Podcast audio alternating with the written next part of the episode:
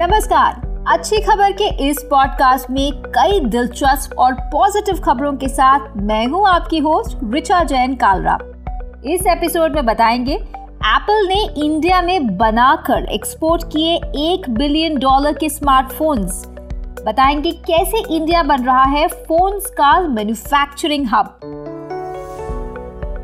अब गोबर से कौन चलाएगा इंडिया जापान और आसियान देशों में सीएनजी कार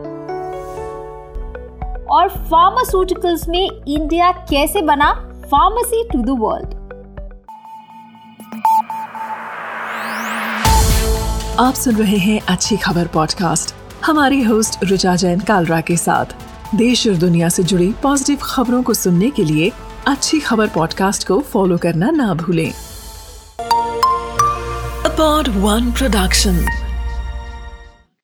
एप्पल जैसी कंपनी न सिर्फ़ स्मार्टफोन्स इंडिया में बना रही हैं, बल्कि इंडिया से एक्सपोर्ट भी कर रही हैं। अच्छी खबर यह है कि दिसंबर 2022 में एप्पल ने एक बिलियन डॉलर, यानी 8000 करोड़ से ज़्यादा की कीमत के मोबाइल फोन्स एक्सपोर्ट किए हैं इंडिया से। यही नहीं, अब चाइनीज़ कंपनियाँ जो कि स्मार्टफोन्स या इनके पार्ट्स बनाती हैं, इंडिया में आकर लोकल कंपनियों के साथ जॉइंट वेंचर बना रही हैं और कर रही हैं मेक इन इंडिया प्रोडक्शन है ना अच्छी खबर? ये सब हो क्यों रहा है? ये सब हो रहा है प्रोडक्शन लिंक्ड इंसेंटिव स्कीम के चलते। इस स्कीम में मैन्युफैक्चरिंग को इंडिया में बढ़ावा देने की कोशिश है। इसे इंडिया में स्मार्टफ़ोन कंपनियों को प्रोडक्शन करने से कई सरकारी इंसेंटिव्स मिलते हैं। और इसी का नतीजा है कि एप्पल आने वाले वक्त में अपने स्मार्टफ़ोन प्रोडक्शन को इंडिया में पाँच गुना बढ़ाने जा रहा है। जी हाँ अभी एप्पल के कुल फोन्स का सिर्फ़ पाँच फ़ीसदी इंडिया में बनता है, जो कि आने वाले समय में बढ़कर पाँच गुना होने वाला है। इंडिया में अब गोबर से चलेगी सीएनजी कार।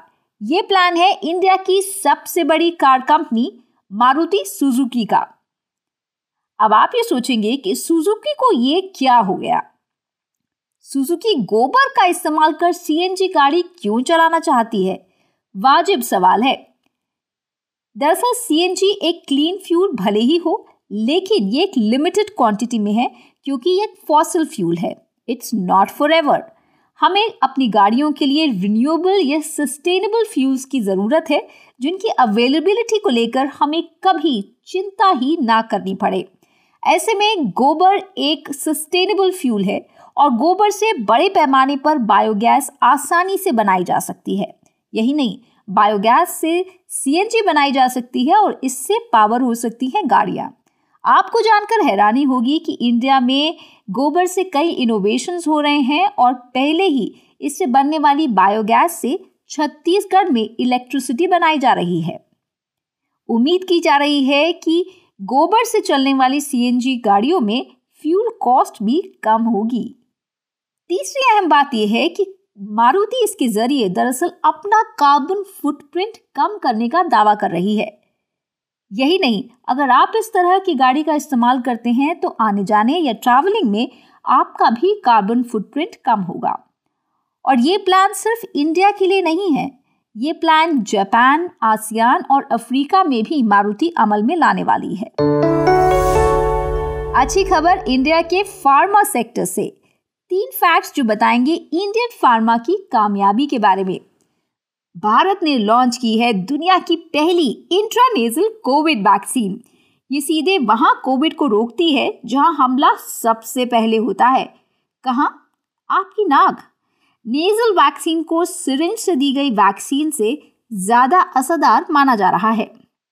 एक और अहम बात यह है कि फार्मा की दुनिया में इंडिया बन गया है सबसे बड़ा जेनेरिक और अफोर्डेबल दवाइयाँ सप्लाई करने वाला मेडिसिनल सप्लायर हमारी मेडिसिन एक्सपोर्ट होती हैं 200 देशों को, जिसके चलते दुनिया हमें कहने लगी है फार्मेसी टू द वर्ल्ड दुनिया में सबसे ज़्यादा वैक्सीन बनाने वाली कंपनी भी है। नाम है सीरम इंस्टीट्यूट ऑफ़ इंडिया और फार्मा सेक्टर से जुड़ी तीसरी अहम बात इंडिया में जल्द लॉन्च होने जा रही है। पूरी तरह देश में ही बनी पहली सर्विकल वैक्सीन फॉर वुमेन हर आठ मिनट में इस कैंसर से किसी महिला की मौत हो जाती है।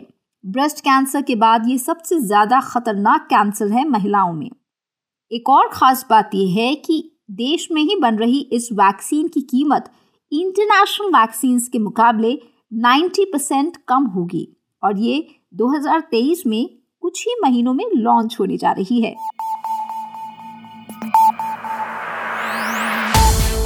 ऐसी ही अच्छी पॉजिटिव और इंस्पायरिंग खबरों के लिए फॉलो करें अपनी होस्ट रिचा जैन कालरा को ट्विटर पर।